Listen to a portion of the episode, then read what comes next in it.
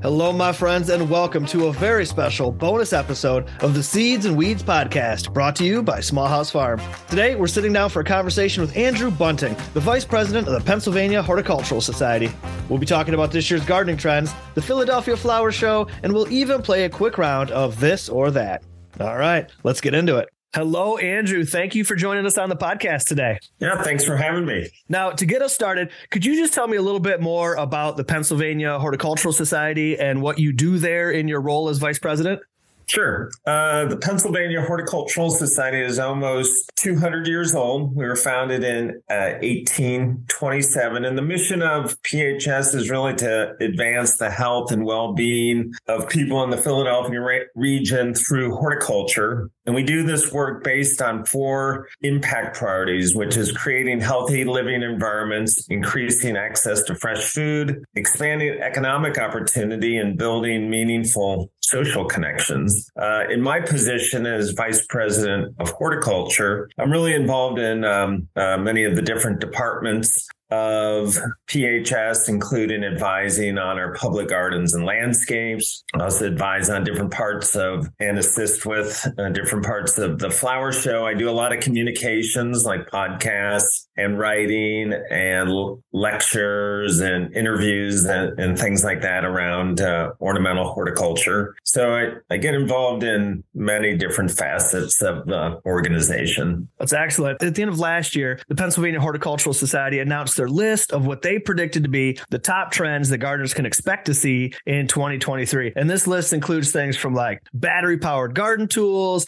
all the way to specialty house plants. How do you guys put this list together? And is there a uh, overarching theme in what's expected to be trending in our gardens this year? It's not a overly scientific process, but uh, over the course of a year, I try to through a number of different channels get out and see what's going on. So I go I go to a lot of trade shows. In fact, I was at one yesterday in Brooklyn called Plantorama, which is a one day trade show and some lectures every year. So I kind of do a multitude of things. I go to probably close to a dozen trade shows, mostly national, but I also go to some international shows. Like last year, I went to Floriade in the Netherlands and the Hampton Court Show in London. I go to a lot of lectures or I, I or review a lot of lectures either online or in person. I give a lot of lectures. I also go to a lot of public gardens over the course of the year. I probably go to at least uh, 50. And then I probably subscribe to not every gardening magazine, but most gardening magazine and a lot of uh, specialty journals for different uh, societies. So I figure all that information kind of goes into kind of a hopper. And then, uh, you know, I just kind of keep an eye on what seems to be hot. And you can kind of, especially going to the trade shows, you can really start to see those things that are either trending or starting to trend, or in a lot of cases, like houseplants are continuing to trend. That's interesting. You know, not a bad gig. I'm sure there's work involved, but it does sound like a lot of fun. yeah, I would say it's it's both. It is uh, does require work and evenings and weekends and so forth, uh, but it's also fun. So yeah, you're you're right. It's uh, you know I I often say to lots of people that you know it's great to have a, a profession that's also your passion. So it just for me it just kind of all all bleeds together. Right on. What do they say? Uh, do what you love, and you'll never work a day in your life. Right. That's right. Now, this list of expected garden trends for 23, um, it was first listed in a blog post on the uh, PHS website. Uh, and I'm going to put a link to that down in the show notes for the folks that are interested in seeing that full list. Uh, but I think that right now we should play a quick round of this or that. What I'm going to do okay. is I'm going to give you a couple of options, and you're going to either choose this or that, and then tell us why. Sure. All right. As the vice president of horticulture for the Pennsylvania Horticultural Society, you're considered a bit of a gardening expert. So, which do you prefer to use in your garden for mulch? Wood chips or leaves? Uh, leaves. And why do you think that you prefer leaves? Well, a couple of reasons. I like I like the aesthetic of it. I, I think it looks a little bit more natural, and then it actually decomposes into organic matter more quickly than wood chips. Wood chips actually, if they're not already decomposed or decomposing, they can actually rob nitrogen from the soil during the uh, decomposition process. Sure, sure. Another thing that I love about leaves uh, compared to wood chips is the price. Yeah, yeah. You can also kind of self manufacture your leaves, uh, your, your leaf or leaf compost as well. So, how do you like to process them? Do you shred them up first or do you use them whole? Actually, what I do in my yard is I gather up all the leaves and put them, put them right in the compost pile and kind of compost there and then spread. What I would advocate for homeowners is you can take either approach. I have a friend who just leaves the leaves whole as mulch in his beds, but you know, it can be kind of a coarse aesthetic. And then it can, depending on the amount of leaves and the size of leaves, it can be difficult for plants to kind of penetrate them. So kind of the next best option is to rake them out into your lawn, mow over them a couple times and then rake them back into the bed. And I think for some people that's a, a little bit more of a refined aesthetic. And then the, I think it does aid in the decomposition process a little bit. Sure, sure. That makes sense. Two of the predicted gardening trends um, on the list involve houseplants, which, you know, they've certainly seen an increase in popularity in recent years. But Andrew, do you prefer the more common house plants like, I don't know, things like air plants or aloe, or do you prefer something a bit more exotic? I'd say a bit more exotic. Uh, although I do have things like I have a spider plant and some other pretty common things. So, you know, I, I don't, I don't mind them, but you know, you know, in the house plant world, I mean, the, cra- the craze is, uh, you know, the aroids, the monsteras and the pothos and the scindapsus and anthuriums. There's a lot of species to begin with within those plants. And then there's been all sorts of hybridizing and selection work that's, that just helps to expand the offerings. You know, 30 years ago, the only house plants you could get were like a, a fiddle leaf fig or a spider plant or a jade plant or mother-in-law's tongue. And now you can still get all those, but you can get hundreds of more uh, selections. Now, are most of these low maintenance plants or are they a little bit finicky? I would say most are relatively low maintenance. For, you know, so, for some of the aroids, you do need a bit more uh, humidity. You know, and most houses tend to be on the dry side, but I would say in large part, they're all, you know, relatively easy to grow. You know, they can take low light conditions. A lot of them prefer to be on the, on the dry side. So, you know, I've seen lots of pictures online of people with minimal house space, but fairly extensive houseplant collections. That's nice. I particularly enjoy the houseplants in the winter time because it gives me an opportunity to do some gardening in the winter too. Right. That's right. So now that being said, so gardening is something that we can do all year, you know, and each season brings its own challenges and rewards. Do you like spring gardening or fall? I like the spring. May. I would say May is my favorite month because it's, you know, gardens are have kind of healed themselves from the winter. You know, perennials are coming up. It's uh, warm enough to start planting, especially towards the end of May in Philadelphia, start planting your summer annuals and tropicals and containers and so forth. So, you know, it's um, an exciting time of the garden. I try to avoid going on vacation. Luckily, all the trade shows are, they tend to be um, winter oriented. So most trade shows are in January or February. So they're kind of out of of the way. Sure. I mean, if they had the trade shows during the spring or summer, none of us would be able to go. That's right. Yeah, no, it's it's they're all not all, but there there are many in, in uh, January, especially. Sure. I like spring gardening too. You know, it's just so exciting after being kind of cooped up all winter to get out there and get working in the soil again. But there is something to be said for fall gardening, right? I mean, it's it's definitely uh, a great time to get out there and garden as well. The season's certainly not over yet. Yeah, no, fall has uh, you know kind of had a I guess a renaissance renaissance of sorts as far as gardening goes. I think, you know, for a long time, fall was kind of uh, viewed as, you know, the time to start putting your garden to bed. But probably for, you know, last 20 years or so, fall has been really promoted as a, a season for planting. It's a good, it's a, actually a good time of year to plant perennials and shrubs and trees because what you get is the soil is still relatively warmer than the air temperature. So even though it may feel cool, outside, you can put in any permanent plants and they get actually fairly good root growth going into the winter, but not a lot of stress from up above because uh, the temperatures are, are cool and sometimes uh, it's moist. And then there's this whole kind of other movement or trend to actually plant seasonal plants for the fall. So it's almost like, you know, in the spring, you might plant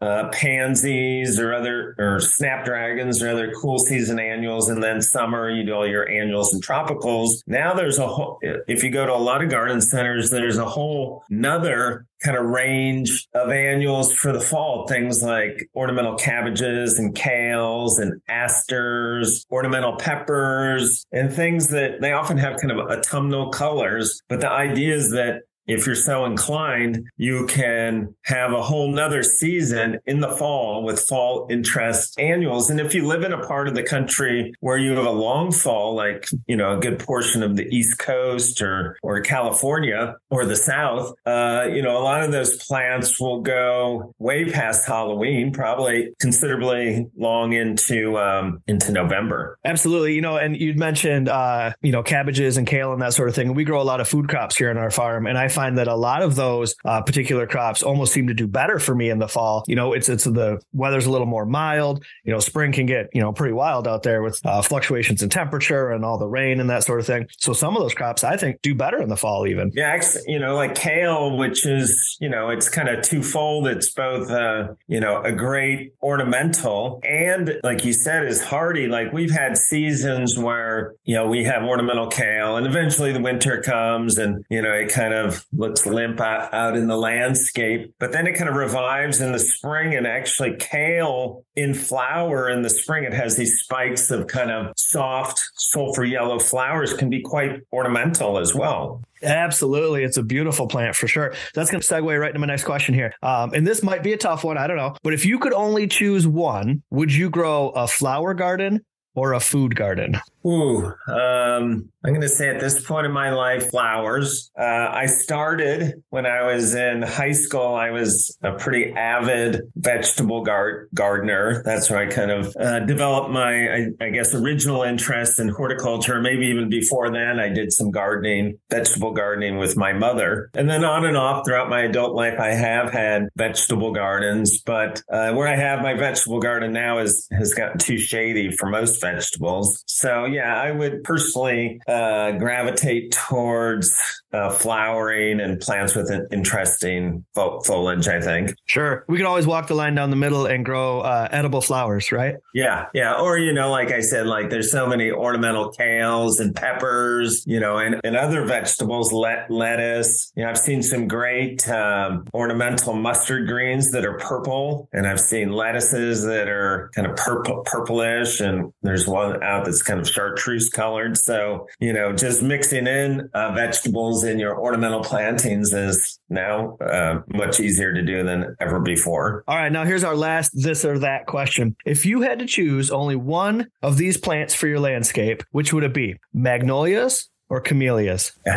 Uh, I would say definitely magnolias because uh, I mean we can we can grow camellias here in Philadelphia. Um, they've done better and better over the years. But magnolias, uh, the genus is so broad and we can grow so many different ones in uh, this part of the country. And in fact, if you live anywhere in the country, you can probably grow a magnolia. Like there are some like Magnolia stellata, star magnolia that's hardy in, in places like North Dakota. But as you go, you know, into the s- south, east, most of the Midwest, you know, all all of the West Coast. You know, there's a lot of magnolias you can grow. So I, I like the breadth and the depth of the genus. Fantastic. Now, did you write a book about magnolias? I did. I wrote the Plant Lover's Guide to Magnolias probably six or seven years ago. Awesome. That's all the time we have for this or that today. Uh, thank you for playing with us. Before we get going, though, um, I know the Philadelphia Flower Show. It's coming up pretty soon. So could you tell us all a little bit about that and why? we should make the trip to check out uh, this fantastic flower show? Sure. So the Philadelphia Flower Show has been running since uh, 1829. So it's the the biggest indoor flower show in the world. The last two years we're actually outdoors because of the pandemic, but normally it's indoors. And in the greater Philadelphia area, or really in the Mid Atlantic, it does kind of signify the beginning of spring. It's not exactly the beginning of spring. It's uh, usually end of February, early March. This year it's March 4th uh, through the 12th. Uh, you can find out more information on the show, purchase tickets, etc., by going to phsonline.org. And what's great about the flower show is that um, I think it has something for everyone. So we have large exhibits done by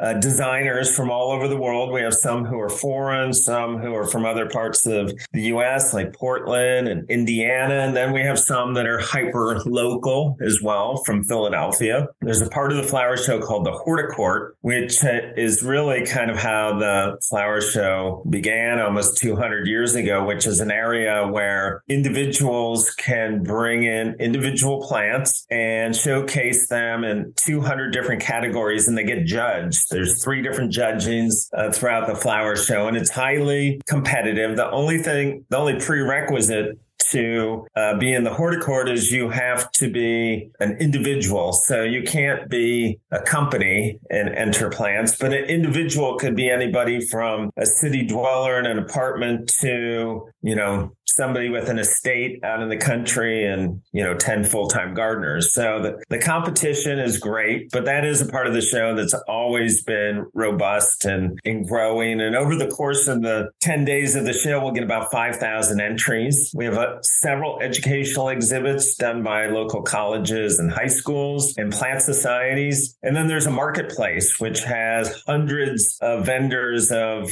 all sorts of horticulturally related uh, products, everything from plants to cut flowers to, um, you know, uh, clothing and scarves and jewelry and, you know, anything that's kind of touches on horticulture is represented in, in the marketplace. Man, that sounds awesome. Give us the link one more time for folks that want to check out the flower show. phsonline.org. Awesome. Well, thanks again for being on the show, Andrew. We really had a great time hanging out with you today. Yeah, thanks for having me.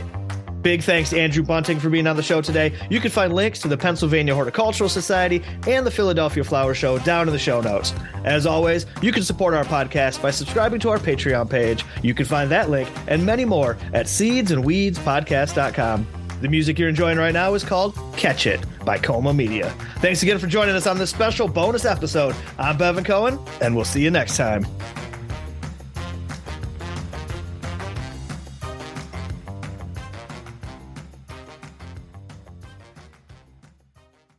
Howdy, friends. Bevin here. You know, the Seeds and Weeds podcast is made possible in part by Baker Creek Heirloom Seed Company, rareseeds.com. They're America's top source for rare and heirloom varieties from around the world, and they're publisher of the whole seed catalog. Their 2024 catalog is chocked full of heirloom goodness, new varieties, recipes, stories, and gorgeous photographs. You can order yours now at rareseeds.com.